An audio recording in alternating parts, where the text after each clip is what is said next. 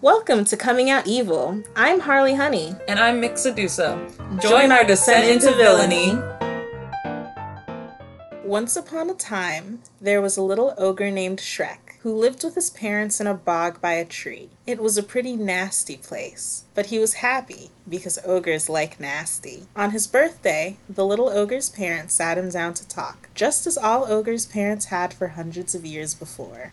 I think that Shrek the Musical is interesting. Yeah. Because it's really different from Shrek. Oh, yeah. In a lot of ways. Yeah. I'm excited to delve into it. Yeah. Yeah. Yeah. I'm taken back to when I was like, I love Little Mermaid too. That's such a good movie. It was my favorite growing up. I liked it more than the original. Just to rewatch it in adulthood and be like, oh. Yeah, I remember and that. that's kind of what watching Shrek the Musical this time felt like for me. But there is still definitely a lot of good things to delve into, which I am excited for. Yeah, it has a kind of similar opening with a fairy tale, but it's more theatrical in how it's portrayed. It doesn't feel like it's leaning as much into mocking, though it's like taking itself a little more seriously. Like we jump directly into Shrek's backstory, basically. That is something that I think is interesting about musicals. Like, it really spells it out for you. Like, a movie could be anywhere from pure entertainment to people sitting there critically thinking about it and being professional critics about it, right? But I think it's seen a lot more as just like entertainment, if that makes sense. Like, they definitely don't want people to think too hard if they don't have to necessarily. So, Yeah, that makes sense. Which I think it really spells out the themes very beautifully, right? It's not in a way that's insulting or being like, oh, there's no way you would have picked up on this without our help, right? It does kind of aid in that process a little bit. I think that makes perfect sense. So, Shrek the Musical definitely gives musical energy. For sure. yeah, it's not technically a musical the way I feel like Shrek is technically a musical. It's a whole jazz square, spirit fingers, Things are looking up early. Yeah. Oh, that's a full on production. So let's talk a little bit about Shrek's backstory. What I have here is I've pulled some quotes. They are paraphrased. I've cut out some things in the middle, so these are not like complete and direct quotes. So mm. just know that. But there was a little ogre named Shrek who lived with his parents. And like we hear in the quote, he was happy because ogres like nasty. So Right. we know what kind of environment he's growing up in. And then they sat him down to talk, like all ogre parents have. They say, Now you're seven, it's time to go away. Fully like leave. Like Literally, like, now you're seven, it's time to go. and like sing it gleefully. Literally. And that tone, that playfulness with the tone is really interesting in that mm-hmm. song. It's so cheery when you listen, but if you listen to the lyrics, it's really not. Like, then they say, You're gonna make us proud, no backing up allowed. Like, that's actually incredibly menacing. and he's seven. Yeah. And it's not like ogres age faster. The character on stage is clearly like a humanoid seven year old, right? Like Yeah. it's very similar, at least, to a seven year old human child. Like there's no getting around that. Yeah. And a seven year old should be allowed to be hopeful. Like, Right. we ask seven year olds what they want to be when they grow up. That's when they have dreams. And then literally they say it's a big, bright, beautiful world, but not for you. Ooh, child. Yeah, like dark. that turnaround. And then they tend to make a fuss and burn our houses down. The racial allegory at this point is Yeah. The musical was like, make no question about it. This is the talk that black parents have with their kids at age seven. I knew I was not imagining that. No, and they're very quick to the draw with it in the musical. And so then we see him age up in the number, I believe, and Mm-hmm. he starts to kind of show us how he's internalized these things that his parents told him and the things that he learned from how he gets treated. And he says, I'm happy where I am, all alone, read the sign. The sign says, keep out. Right. Do you have any thoughts on like how he might have been feeling internally when he's saying that externally? Yeah, it's interesting too because before he ages up, because it's a pretty drastic um, age up. He's literally seven and then he's an, an adult, right? Like we don't really see a lot of middle stages, but we do see him traveling alone and trying to make friends and trying to join in and getting rejected, right? So at this point, if you compound that by every day, every month, every year, for however many years are between age seven Shrek and present day Shrek. I just I can't even imagine like the levels Yeah. of trauma this poor ogre has. The compounded trauma is mm-hmm. just a lot. He says he's fated to be lonely and destined to be hated. Being liked is grossly overrated. Ooh, Jeez. That's Pete reclaiming villainy right there. Like Truly, the being liked is grossly overrated but really hits close to home. hmm And it's like true, but it's also like, damn, like you deserve to like at least have a couple people who like you. Yeah. And it's hard to cope with, like, when you really sit down and we talk about being a villain. Like, this really is what it's all about. It's really about not caring at all.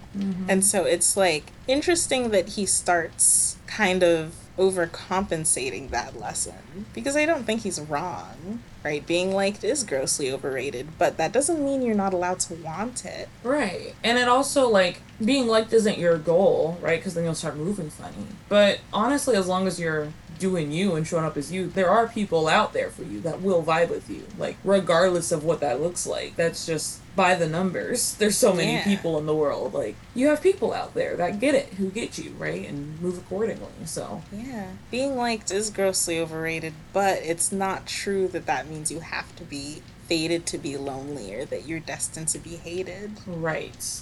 It's not a complete binary. Yeah. Just this poor ogre, like, holy shit, just already three minutes in, just. Traumatized, lonely, overcompensating. Then we get introduced to the fairy tale creatures. Mm. Interesting because they removed the internment metaphor. They sure did. I think it goes back to that they don't want people to think too hard. Like, no, no, no, don't get too depressed. It's okay. Don't. It's it's fine. Yeah. Really an interesting choice. Yeah. They're just wandering in the woods, and they're like, "Oh no, we lost our home. like, no need for backstory there. like, no, no need for a good explanation or nothing. Yeah, which just really, uh, it's just so interesting. Because at that point, it's like the book didn't have the fairy tale creatures. The movie added it with that whole internment camp allegory, like we talked about. But then the musical kept the fairy tale creatures without the major allegory they represented. So, like, what was the point? And the songs back that up too, like entirely. Just the songs are so cringy for the fairy tale creatures. No, yeah, it's so cringy. It's so cringy. Oh, it's so bad. Maybe editing Sedusa can input here, like what what timestamp you can go to in the movie. It's available on Netflix. Yeah, I'll let you know, and you will regret it, but go ahead. Do you. I can't control you. Embrace your villainy and look it up against my will, I suppose, but you will regret it. So there's that. Just, you've been warned. I love that ominous. you will regret it. Story of my life. Like, ugh. Just, yuck. Editing Mick Sedusa here. All the timestamps provided for this episode will be based on the Netflix adaptation for Shrek the Musical. The first fairy tale creature song clocks in at about 8 minutes and 45 seconds, and I'll be back for later timestamps. Also, you all should be warned too. That's a song where they just full on drop the T slur, like boldly. Yeah. Like no shame. It's so unnecessary. yeah, first content warning of the episode because ooh buddy. So yeah, they skip the internment metaphor. It's just mm-hmm. a random roll call. We don't get an explanation, and then we see Shrek confronting the fairy tale creatures, similarly as in the movie, like similarly timed, anyways. And then I believe there's a musical number, right? After Shrek is introduced to the characters. Yeah, so he gets introduced to the characters, and I think that most of them aren't afraid of him. Like they're all unintimidated Oh. by him, which is a big difference from in the movie, which I think That's takes true. a lot away Very from so. the character dynamics. Yeah, So they have their song, Shrek enters, and then they do like a reprisal of it. but the fact that they are not intimidated by Shrek, if you listened to our last episode, we talked about how, like, what caused Shrek and Donkey to bond. One of the factors was that Donkey was, like, basically the first person to not be scared of Shrek. Right. But in the musical, they make the decision to just make everyone unintimidated by him. And so he says, Haven't you read the stories? Like, as in stories about me. Mhm. And the wolf goes, the ones that say I'm big bad wolf, and then the wicked witch goes, are the ones that say I'm a wicked witch. And it's interesting because they just don't seem to trust the audience to come away with these conclusions themselves. They just spell it out for you. Yeah, I think it's interesting because it's like, are you doing that because this is supposedly a family friendly entertainment thing, right? So you're spelling it out for the children or everybody? Who's your audience here? Yeah. Genuinely, like, because I'm just confused because if it's for the children, you're dropping the whole T slur in there. Like, Yeah. who's this for? They really lost the plot, like, literally in a lot of ways in the musical. No, really. It feels like they just thought that it would add excitement or shock value, I guess. Mm-hmm. But yeah, the fact that they're just not scared of him takes a whole lot away. And then they say, yeah, we don't want us here any more than you do. Again, just kind of spelling out that their interests are aligned. And then they send him away. So in the movie, he decides he's gonna leave. He just listens to them all and is like, yeah, I'm gonna go because I need y'all out of here. Right. Like swiftly, promptly. But in this case, they literally like make him go. Like they send him off, which is just far less agency for Shrek. Yeah, the villainy's gone. Like all that beautiful villainy reclamation we talked about, where he's like he was moving for himself and it happened to be aligned with community care. It's just like he's been bossed around and told to leave his entire life. like that's all Yeah. we're getting so far. Literally, it's just happening to him again. This musical. Yeah, but when Shrek meets Donkey, yeah, he says, you know, if you kill a man, I'll hide the body. he was ready to go. Yeah. Which also, they really spell out Donkey's abandonment issues in that song. I believe the song is titled "Don't Let Me Go." Oh. It was like, "Don't let me go, don't let me go." Oh, oh, oh. Like he's singing that ah. over and over. Like literally, that's if I'm not mistaken, the title of the song. No, I mean, you know. Yeah, I just, yeah, and he's just giving all these examples of like how tightly bonded he's already like committed to being with Shrek. Where he's like, "If you mm-hmm. kill a man, I'll hide the body. Don't let me go." Like yeah. the abandonment issues are all on the table for everybody Yeah. at this point. and you know, there's danger in a friendship without boundaries.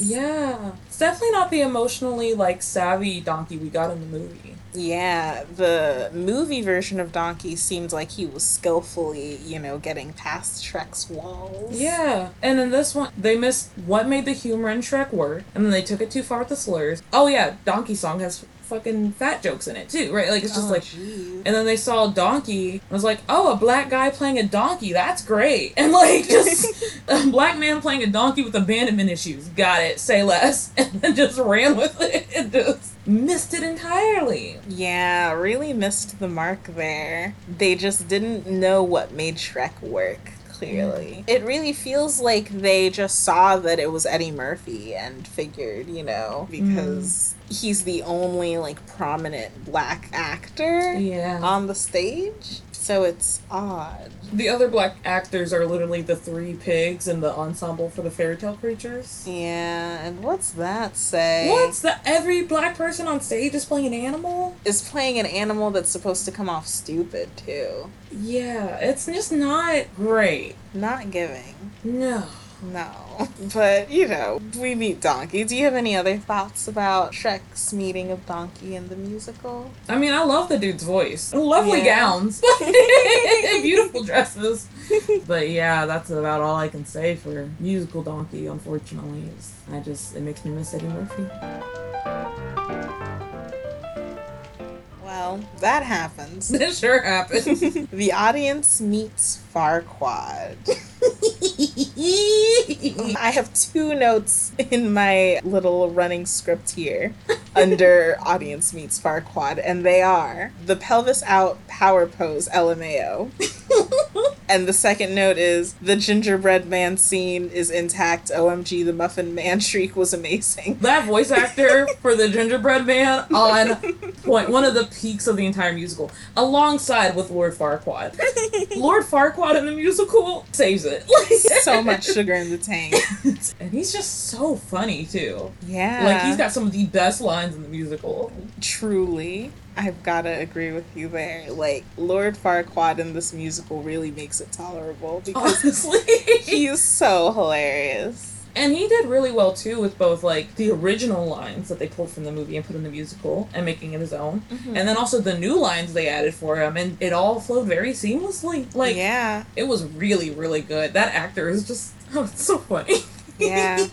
Also, I'm remembering now when I say the gingerbread man scene is intact, I mean not only the dialogue, but like also visually on stage, the set, Mhm. the set and prop designer, they popped off. That shit looked fantastic. It looked exactly like the movie, but on stage it was wild. So they had to make the gingerbread man like for scale, you know, so Mhm. that the audience can see him like Right. much larger, but it was really cool. It was really great, almost shot for shot, just like the movie. Um, Yeah, which was a good decision because fans would have missed that for sure. That is true. They already knew. They were like, Yeah. "We're not touching this scene."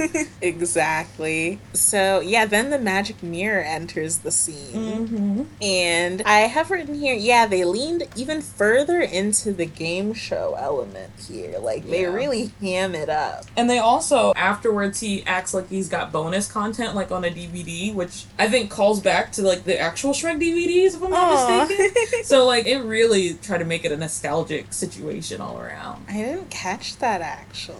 Oh yeah, he's like, I got bonus content. Check out Fiona's backstory, and that's how it leads into Fiona's backstory. Oh, speaking of Fiona's backstory, that is. what happens next? We meet childhood Fiona. She's at the top of a tower. She's Mhm. reading a fairy tale and skipping all the bad parts. skip ahead, skip ahead. Ah, what a mood. Literally. And like through doing this, we watch a childhood Fiona become attached to the idea of a quote unquote white knight, a steed, one that looks like these pictures. She also, throughout her number, they have three versions of Fiona, right? So the youngest, then there's like a teenage one, and then present day Fiona. And each one, they're like, day number 23, and then day number 927, and then day number 8,460, 97, 11, right? Like, Yeah. just. So they really tried to like show you how long this woman's been waiting. And I think if you calculate, it's like 27 years she's been in this tower. So. Dang. If you can imagine being cooped up alone and indoctrinating yourself with this ideal of what's supposed to happen to get out, I can imagine that would do a number on you. yeah. And over time, she gets less cheery and hopeful about it. You know, Mhm. she goes from talking about her white knight, her steed, to talking about how I'm out waiting, they're out living happily. hmm Like looking at these books and growing resentful, you know, growing jealous. With a touch of ableism in the song. Just another content warning for you. Oh. She was ripping out the pages of the book because she's so upset. She's like, cut the verses, cut the intro, cut all of it. And the waiting, and the waiting, and the waiting. And then the next part, she's like, I hope my prince comes and he'll see I'm a little bipolar. Oh. And it's supposed to rhyme with I'm also a very gifted bowler, right? Like that's the thing. They try to justify it with a rhyme with all of these transphobic, ableist comments and slurs and fat jokes, all of it. And it's like they really try to make you believe they had to for these rhymes, and it's like you didn't. Editing Mick Sedusa here, coming from the future to let you know that this is the first time Fiona references the Are You There God It's Me Fiona parody. We mention it later, and I realized we didn't mention it here, so that's my bad, and I'll be back. It's a fascinating song as far as like the storytelling mode they chose, but Mhm. yeah, they just continue to miss the plot. Yeah, and you know, adult Fiona, we see her grow tired of waiting, and then we cut to Shrek and Donkey arriving at Duloc. That's the last we see of her. And so they get there, and the scene with the running attendant is intact. he makes the attendant flee because he just calls for his attention. That's all he does. Literally, that's it. And there's also the scene with the little dancing dolls. Mm-hmm. But the way that they kept that intact, do you want to talk about that a little bit? Yeah, they kept it intact really well, and then it leads into Lord Farquaad's first musical number. which is absolutely incredible. Editing Mick Sedusa will add a timestamp here because Oh yeah. if there's one thing you pull from this episode, it's go watch that musical number. Like, do it right now. yes. Please. Editing Mick Sedusa here, back with another timestamp. You can find Lord Farquaad's first musical number, Things Are Looking Up Here in Duloc, at 33 minutes and 30 seconds on the Netflix adaptation. I highly recommend. I stand by that. Go watch it right now. Okay, thanks. Bye. He is great comic relief in this musical. Oh my gosh, it's so funny. What kills me every time watching it is the actor, he plays Lord Farquaad on his knees with like shoes on his knees. And then during his musical number, you'll see him full on get up and run across stage. full like legs out and then go back on his knees and just, oh, it's just so funny. But yeah, the camp is camping. He is the reason that the promo for this episode was the Yassified Farquaad art. Oh my god, that's true. yeah, I did it all on my own, except I did, you know, paste the prototypical Mhm. acrylics right. that people use in memes. It's excellent how it all married together, honestly. Yeah. I love the vision. But if you need any more cells on going and watching this musical number on your own, the way he crosses and uncrosses his legs. Oh, Oh my god. my god. See, the thing is that he's on his knees, right? But the way that the legs work is that they're just kind of dangling from his torso. They're like puppet legs. Yeah, and so he just kind of picks them up to cross them and picks them up to uncross them. And then he also swings them like he's swinging his legs.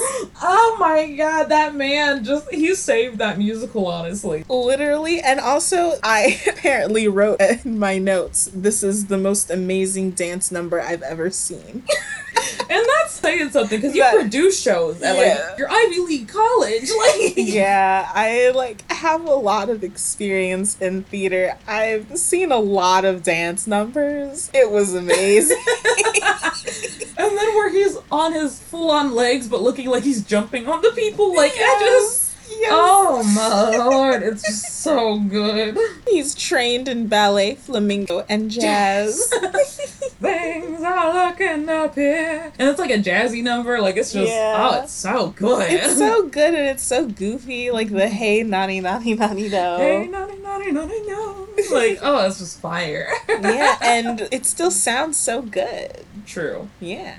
We've been gushing about this number for long enough, I think. but Farquaad starts to have a raffle. I don't remember the context of this, honestly. Oh, So yeah, so in the musical, they decided Farquaad will just draw a name for who will go say Fiona, and they took out the tournament entirely. So then when Shrek shows up, he's just like, you know what? Shrek's just gonna go. Excellent. Maybe the ogre will die, and that's it. We don't get no bad reputation. We don't get no fight scene. We don't see nobody slowly start cheering for Shrek after booing. So now we've had Shrek not only not scare anybody except the attendant. This man has done nothing but walk places at this point. Yeah. Like dead ass has done nothing. Yeah, it's not giving. No. And also for it to be the guy who played the dad in 13 Reasons Why, everything about it just feels like a fever dream. Yeah, it's a sad loss, bad reputation. The best part of that scene is him being like, Are you Lord Farquaad? And Farquaad's like, Maybe. Maybe. Maybe. In the notes, that's spelled M A Y B E H. Maybe. Oh, he's just such a saving grace to this whole operation. Yes, every line delivered with care. Oh, yeah, and then the musical number continues, and then we get the Wicked reference. Down. Ah! yeah, like, hit the high F, baby. So, yeah, then Donkey and Shrek do a road trip song. Which is very cute. That's one of my favorite songs from the musical. It's a cute song. the road trip song, they literally have like the puppets from Lion King. I don't know if it's the actual puppets, but they look very similar mm-hmm. and like replicate a tiny, tiny portion of it. It's very funny. Yeah, and then they also have like a Puss in Boots cameo. Like they do a lot of cute things in that little number. We get a little round action where they're singing different parts, and that's really cute. I love a good round. Yes, and then oh, and during this they arrive at the dragon's lair, and then their lines flip in the song. So whereas Donkey was oh. all cheerful and was like, "Sing a song, it's a traveling song," and Shrek's like, "Why me? Why me?" Then they get to the bridge, and Donkey's like, "Why me? Why me?" And Shrek's like, "Sing a song, it's a traveling song," like getting him across the bridge. Donkey at one point then is like, "We just crossed the bridge together. What a beautiful metaphor." yeah. Showing that they've now bonded a little bit at this point. So Really hit us over the head with it. So, road trip song leads into their arrival at the Dragon's Keep. Here, they're trying to get across the bridge, and Donkey, I think, is nervous. And he says, Donkeys don't have layers. We wear our feelings right on our sleeve. And Shrek you know, encourages him across the bridge by singing with him, which Yeah. actually is really sweet of him. Yeah. He's Yeah. like, where's all that road trip energy you had earlier? yeah, and he's being joking about it, but it is like a genuine attempt at encouragement, Mhm, you know? true. And so they really have bonded. It's giving like when Plankton participated in the fun song in SpongeBob. F is for fire that burns down the whole town. Use for uranium Bombs. and it's for no survivors. No, no, Plankton. Like exactly that. Yes. Yeah.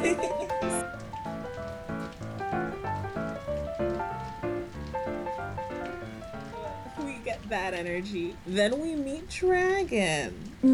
Not giving. Not give The puppet for Dragon's amazing. Okay, yes, the puppet is giving. Yeah, larger than life lashes to the gods. Her. But why the absolute living fuck was she played by three women? It's the most awkward, choreographed singing trio bullshit I've ever seen in my life. Yeah, I sincerely don't understand what the point of it was. Like, did they not think that one person could carry those songs or what? But there was a funny line. The dragon says, I'm gonna love you, donkey pot pie. Yes, that's the name of the song is Donkey Pot Pie. And like, it's giving pet name but also threat at right. the same time. We love a fem top, but An aggressive femme. Yes. Yeah. It's three women singing dragon and then like a dance crew of skeleton men. Yeah. Just Also, I don't know if they say that line several times in the musical because you mentioned Fiona saying the Are You There, God? It's me, Fiona, earlier. she does say it twice. Then I think my thought there is like it's interesting repetition that mm-hmm. she says that at the beginning and also like when she meets Shrek. Mm-hmm. Like it's just interesting juxtaposition like when she feels the need to like talk to God. Yeah, so what's interesting is that Are You There, God? It's Me, Fiona is a parody of the title of a book by Judy Blume called Are You There, God? It's Me, Margaret. And originally, what I thought was an empty parody, the book talks about a sixth grade girl who grew up in New York City with one Jewish parent and one Christian parent. Then they move to New Jersey, and she doesn't have any religious affiliation. So mm-hmm. she goes on this journey of figuring out what does that mean to her and where does she want to land as far as her religion stands, right? So, and I thought originally it was just making fun of the title, and there was nothing more to it. I was a little disappointed. Harley pointed out that Fiona's going through a very similar journey. There's like a really big parallel there that Fiona's half human, half ogre, and she's finding her way through that and figuring out where she lands and her own identity in that way. So I was glad that they pointed that out because I was I was very concerned at first. It was just like an empty parody and was very upset about it. And a whole little TED talk about it, honestly. But Yeah, thanks for coming to our TED Talk. fair. but yeah, it's an interesting comparison because it's her internal struggle between these two halves, and she comes to a unique conclusion, something unexpected. Right. So Fiona's arc in that way, I'd say, is pretty intact, right? Like she starts off attached to the rigid fairy tale process, right? Like that kind of normie fairy tale escalator. Mm-hmm. She's wanting to be all up on it, and she has to learn to let it go. Right. She's literally singing about it as they're running away from the dragons. She's like, here's this romantic moment. I'm playing it out for you. And Shrek's like, we gotta go. Yeah, and Shrek really impresses her, right? Like he does Yeah. acrobatics to get them away. it's an incredible theatrical take on that scene. Like, Yeah. I think one of the best choreographed scenes in the musical, honestly. Beyond the dance choreography and Lord Farquaad's, of course. But as far as like action and stuff, really yeah. well done. And Fiona, witnessing all this, says, You know, you're amazing, you're wonderful. Until. A tad unorthodox, but um, and then we get the reveal, of course, where she realizes he's an ogre. yeah. And the fact that he was amazing to her before seeing his face. Yeah. Feels like a good segue to touch on some uglification of this character. So if you missed our last episode, uglification is basically where something's not only named ugly, but then certain values get assigned to something because of said ugliness. Like you see it somebody as good or bad, moral or immoral, right? Redeemable, irredeemable, based on how beautiful or ugly that they're ranked on this binary system, right? So uglification feeds a lot of oppression. And that's something we see happen in both the movie and the musical as far as Shrek is concerned. People will just look at him and through that uglification vilify him and oppress him in a lot of ways. Yeah. So she perpetrates that in the scene. She goes from, "Oh, you're amazing, you're wonderful," and that immediately goes away the minute she sees his face. Yeah, and this is internalized stuff, right? True. You know, we know her situation. We we all know. yeah, but Shrek, Fiona, and Donkey, they all make camp, just Mhm. like in the movie. And so Donkey says, if a guy had a sword at your throat and said, you can't be an ogre anymore, what would you pick? Shrek says, I'd pick that guy up and hurl him into a tree. Her.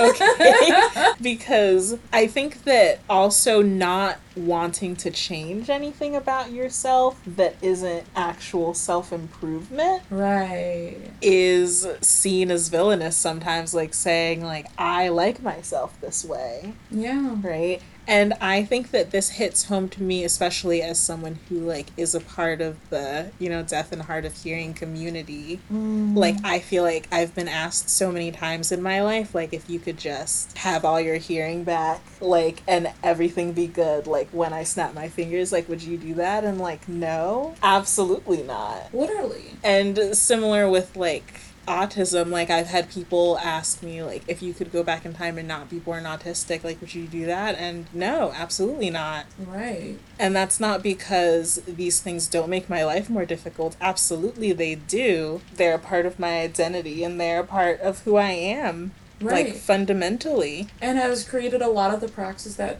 you have today. I relate to that very heavy. And I think what's so disappointing about this scene, because I liked this song originally, but you saying that makes me realize he says that, right? He's like, I picked that guy up and hurl him. Like, I'm an Yeah. ogre, right? But then the whole song, he's like, I guess I'd be a hero, I'd be a poet, I'd take my helmet off, the girl would kiss me. And it just undermines all of that. Yeah. And it's just like I think too, like I've heard conversations of like I've heard it specifically in terms of race. Like if you could wake up and be a white person tomorrow, would you do it? And I think what a lot of black people that I've at least seen and talked to is like I have no desire to be white. I desire to not have racism thrown against me and like anti blackness be hurled against me. Right? I would like to exist in my body and not be oppressed for it. Exactly. And I think Shrek says that at first, and then the song just undermines all of that. And it's like, was it worth it for this musical number? Like, what's what's the takeaway here? yeah, I don't know. And I feel like. I don't know if they're trying to communicate just his state at the time or if that's really supposed to be like his end goal for the entire musical. Yeah, I, I think the ending line in that song is a perfect happy ending. It's a big, bright, beautiful world, but not for me. So I guess maybe what's actually happening is he's hoping for a happy ending. He's like, maybe I'd get that happy ending if I was a poet, or maybe if Right. right? Like that but that's really what he's wanting is that happy ending. So maybe he doesn't go back on it right? He's just kind of doing a thought experiment throughout the song. Yeah. but it does have me a little confused. I don't think they really stood their ground one way or the other with it. I don't know. I think a lot of musicals usually know their audience a little bit better right? Like with the lion king the songs are amazing of course but the audience is there for the visual spectacle. They're there for the one of the kind puppets they're there for a theatrical experience no other Broadway musical has served to this point in time, right? And like for Phantom of the Opera or like Les Miserables, they're very philosophical and they're very like talk about like praxis and basically just how we love each other better, right? And like it's very you know mindful in that aspect. But this this musical, I don't know. I don't know what they're trying to do. I don't know what they want the audience to walk away with. Like, oh, the songs are great. Oh, the visuals were great. Oh, the like thesis and the praxis was great. I don't know. I think they tried to do a little bit too much of everything, and then things just kind of got lost. So you got this like appealing song, but what was the message you're supposed to come away with? Yeah. I also personally like I feel like I don't even find the song super appealing because it it reads as sad to me, you know. He wants to be mm. he wants all these things that aren't within the realm of possibility and I always find that kind of thing sad.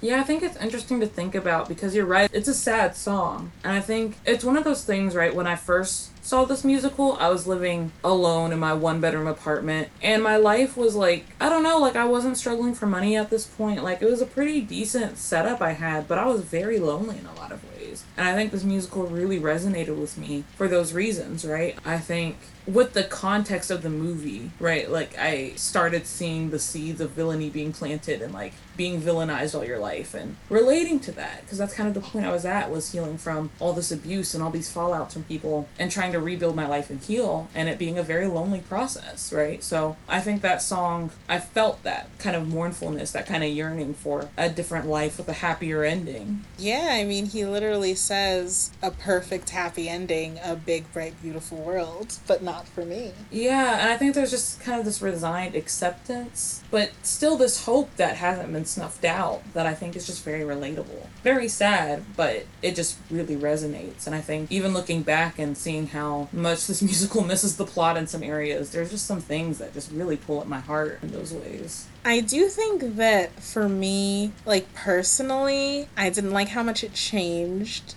like Shrek's character fundamentally. Yeah, that's because fair. the way that Shrek in the movie, like the way that he copes with his situation is by not pining for these things. Like Yeah. actively he rejects all these ideas. And we never really get a moment like this where he's talking about how he wishes he had these things specifically, which is kind of refreshing to me, Right. honestly. The movie still manages to show us like his pining and like show us him feeling shame and Yeah. show us him like wanting more, but it does it without him saying literally, I wish I could be a hero. And literally, too, in the original movie, we got this incredible scene where Shrek's being really tender with Donkey and talking about constellations. And he's like, things aren't always as they appear, right? And that gave Fiona an in for feeling a little more emotionally vulnerable around him. But this, it's just a very, I mean, it, let's call it what it is. It's a self centered song where he's just kind of like, what was me? Which is literally the song the fairy tale creature sang earlier, too. Like, there's not really any sort of reclamation happening. There's no sort of like defiant acceptance of the circumstances and like being here for it. And it's like, I'm an ogre and I'm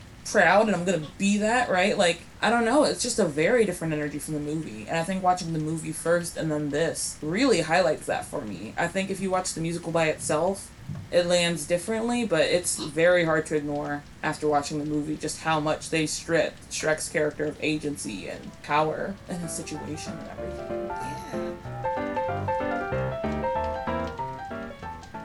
I also feel like Fiona the next morning being like buzzed on coffee Oh is a. Mm-hmm. fun and interesting take because I don't think that's how they explain her behavior in the movie. No, she's a lot more excited in the musical. Like she Yeah. is buzzing off of being out of the tower, being freed, and being like, I'm gonna be free of this curse tonight. Whereas in the movie, I think Fiona's primary focus was apologizing in that morning, and like she has a moment where she sang with the bird, right, and then exploded it. But it's very different versus musical Fiona. It's actually one of my favorite scenes. You can tell she's having so much fun. She breaks character, like just the way she's smiling and laughing through it. Like it's just so funny. But It's great. Mm-hmm. So, yeah, I really think that this is actually a fun take on that scene. Few things in the musical do I feel improve upon Right. anything, but I do think that this is a cute little hee hee ha ha. yeah.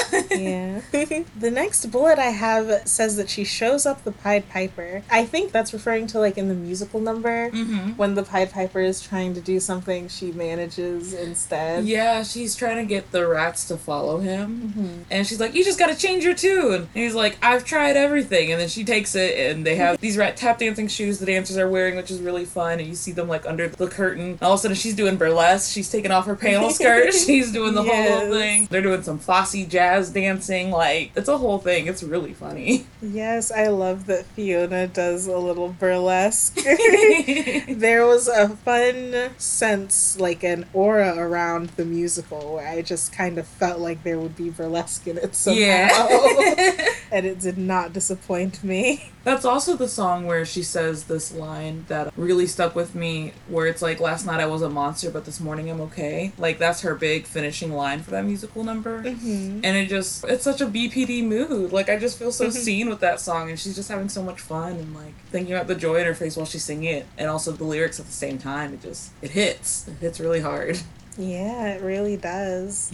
Then they move on, and Shrek and Fiona kind of have a moment where they're playing Trauma Olympics, basically. Yeah. But they're low key bonding over it. So, sarcastically, you know, Shrek says, It must have been so hard living in a dragon guarded tower. mm-hmm. You know, and then um, says, I think I got you beat. My dad and mom sent me away. It was my birthday. And they kind of both go on to eventually realize they were both sent away. Yeah. And so they have a shared trauma that they realize together. So I think that was really interesting.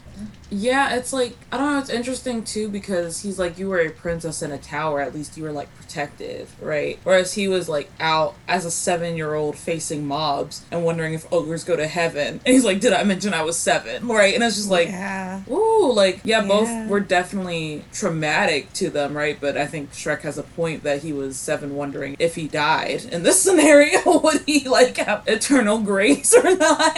so, So sad. it really was, but yeah, and then just the fact that both of their rounds end up saying, "My mom and dad sent me away," right? So yeah. yeah, it's nice how they really highlight that in the musical too, versus in the movie. Yeah, it's really interesting because Shrek and Fiona's romance is more like spontaneous in the movie. Mm-hmm. Like we don't really get to know like what bonds them entirely. We kind of get a sense that them being ogres and like that similarity Yeah. makes them want to bond, but in this case it's like deeper than the flesh, you know? Like Right. it is shared experience, which I think is an interesting improvement.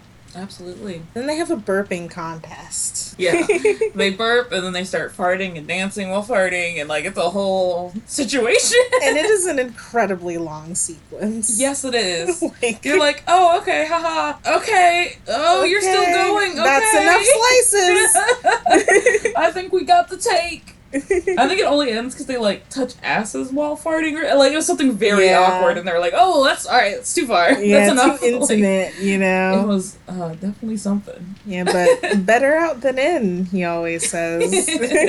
but yeah, then we pop back over to Farquaad, and that's when we get his horrible backstory. All I have written there is Lord Farquaad's dad was grumpy. Oh, as in he was one of the Mm-hmm. Yeah. Okay. Daddy was grumpy. oh, it's so okay. One, there's also the scene he's in the bathtub, which is just Mhm. hilarious. Like, there's some really hilarious moments there where he's like, one of the guards are cleaning his feet, and it's like ticklish. I don't know, but like, Oh goodness. So Lord Farquaad simultaneously has arguably the best number in the musical and then the worst number in my opinion. Like it I'm just like, dang, like why do you have to do that? And it was just supposed to give backstory that like he was like abandoned in the woods by his dad and his dad was a workaholic and he was grumpy and that's why he is the way he is and why he's not invited to the wedding. And why he's got this like complex about being short or whatever. Like it was just weird all around. Yeah, that's so bizarre. hmm Well, that happens. Then we get more burlesque. Yes. Rat burlesque.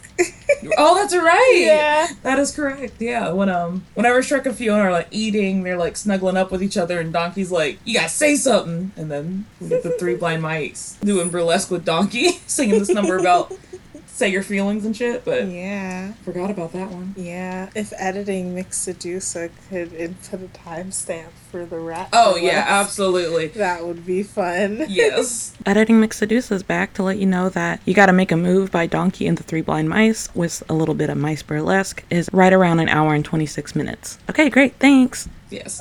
yes. Then we get Shrek and Donkey talking about Shrek's feelings. Mhm. I honestly don't remember a lot about that scene, besides that they talk about his feelings. Yeah, it's pretty similar to in the movie where it's like, if I did have feelings hypothetically, which I don't, like it's Yeah. pretty pretty much word for word what happens. Nothing new is really added or anything. yeah.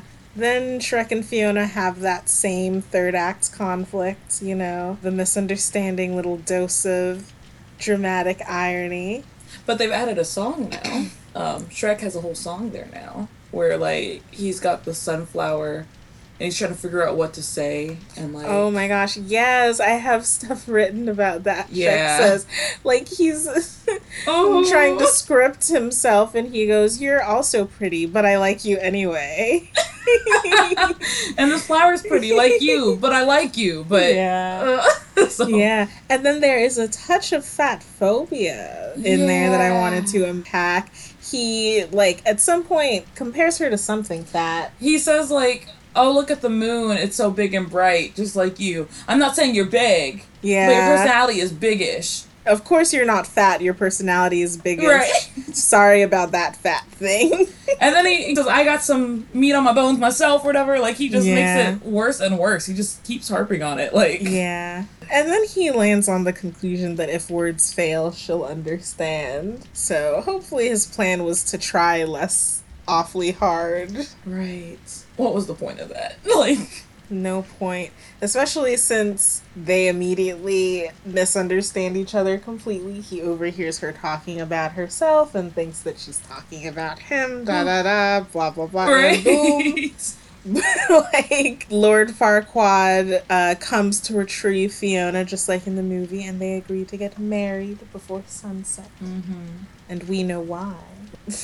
That's also the scene where Lord Farquaad comes in on that like statue horse, and he's like, "Whoa there, plastic horse!" Just, oh, it's yeah, got some really funny moments there, but um. truly. Also trying to get the puppet legs on his knees when he's already on his knees, so he's like having to stretch with his full like range of motion. and then from there, I think it's pretty identical to the movie. She Yeah, does the hard R ogre. she even does the farewell ogre. yeah, Yeah. pretty intense. Thereafter we get Shrek working through how pissed off he is about this. Mm-hmm. You know, and he's hurt, and that's where he's speaking from. He says, I'm gonna be what they want, I'm gonna be what they say, you're looking for a monster, it's your lucky day. Gonna harden my heart, gonna build a wall. And that's how they diagnose you with BPD. When you say those exact words, you get rewarded with a BPD diagnosis. Actually, check the DSM five. I'm pretty sure it's in there. But Yeah, yeah. It's in fact quoted in the DSM 5. I would know. Sources Shrek the musical, but yeah, building the wall, walls around his heart. uh, You know, one for one.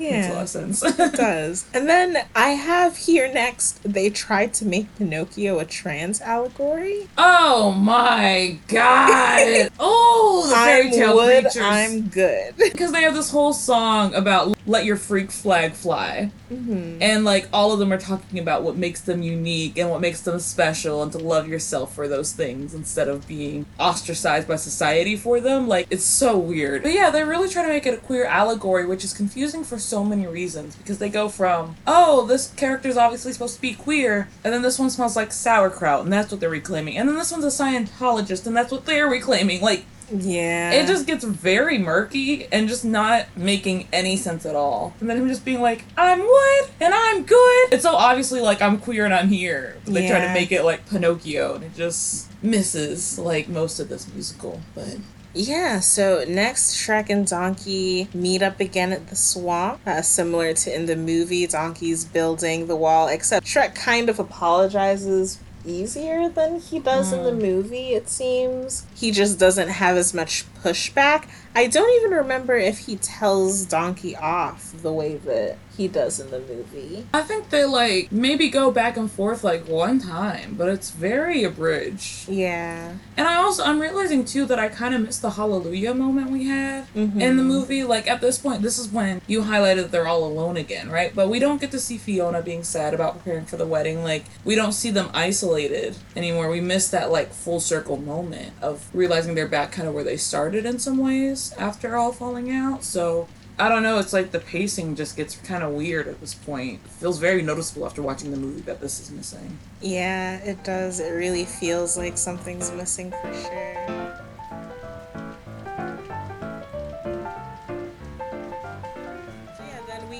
Fiona's wedding scene. You mm-hmm. know, Shrek crashes it. Farquaad at some point says in this scene, and this like just felt so hurtful. He says, "It's rude enough to be alive when no one wants you." Just he was this goofy, campy character, Yeah. and all of a sudden he's meaner than the movie Farquaad. Like, yeah, like what?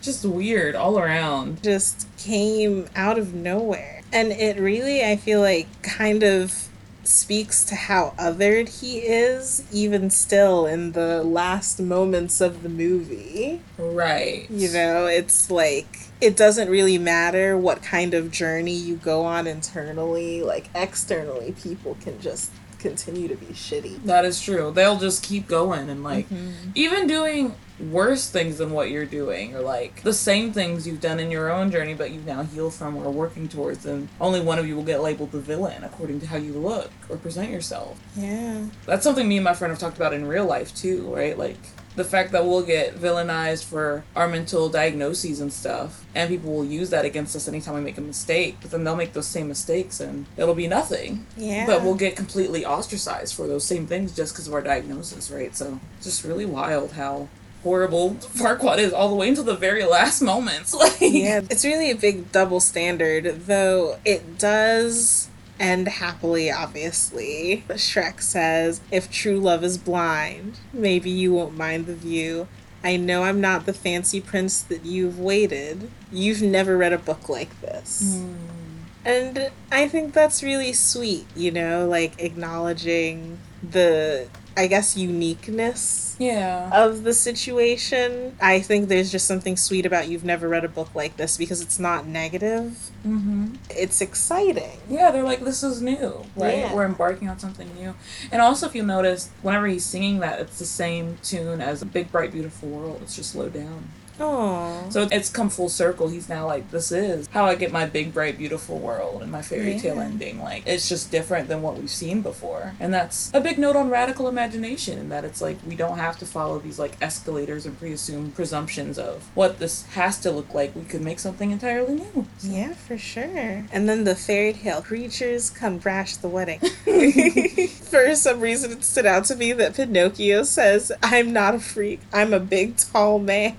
I just don't get it. I stopped trying to make a trans Pinocchio happen. It's not happening. It's not. Stop it. but Dragon appears and she looks beautiful. Excellent. Yes. then we get the true love's kissing. Hmm. Yeah. She doesn't change when she transforms. Mhm. She stays an ogre. And then we get beautiful ain't always pretty. Somebody on TikTok last time we recorded, they said the line was, Once upon a time to look like us would be a pity, but beautiful isn't always pretty. Sweet. We talked about that too last podcast, so we don't have to really elaborate here more on it, but just Yeah.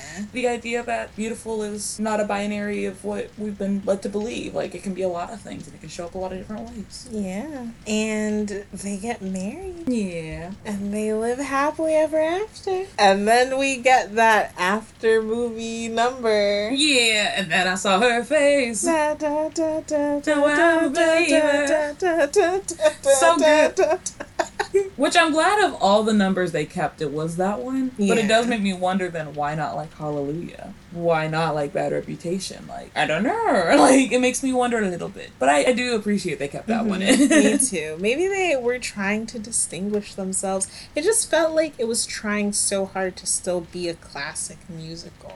yeah, which just maybe don't, you Yeah. know? Because they wanted it to be a classic musical, but then they added all this very weird allegories and parallels and jokes that didn't need to be in there. Like, they really just missed the mark in a lot of ways, not really knowing what they were doing, I think.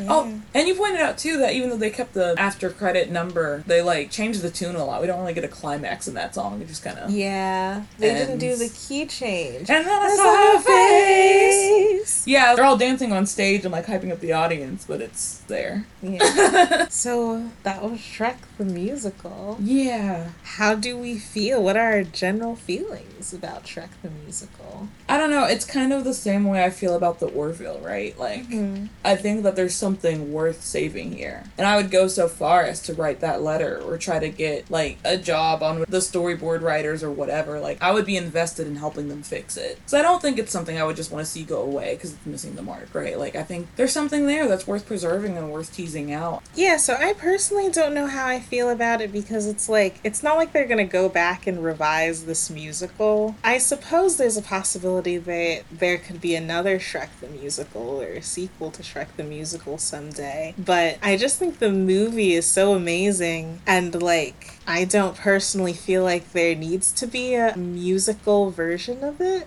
because it already like music is so centered in it and it just feels like it's enough in my heart it's enough That's definitely fair, and I think right. Like if I just watched this for the first time with you the other night, like I think I would be able to take it or leave it. I think that unfortunately, as a lot of nostalgic things do, sometimes they stick to our bones in different ways, right? So it's like I kind of wish I could let it go more, but I do think that, however unlikely it is, like I don't think they would go back and revise it, but I would be willing to do that. I think it'd be interesting to like kind of do a talk back, like if I were to create my own script for it and be like, this is the way it could have happened. I'm curious about it, but you're right, it's very unlikely that it would change, honestly, at this point, which is just upsetting. But yeah that's fair to be like connected to nostalgic media but yeah that was us talking about Shrek the Musical really appreciate you being here we have a website. yes we have a website It's bit.ly slash coming out evil.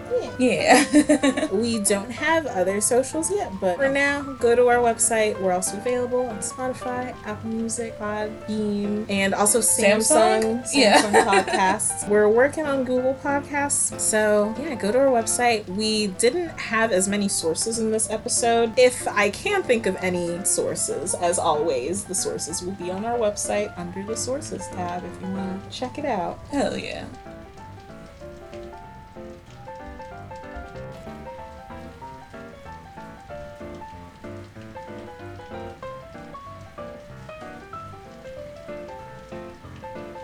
Music by Audionautix.com.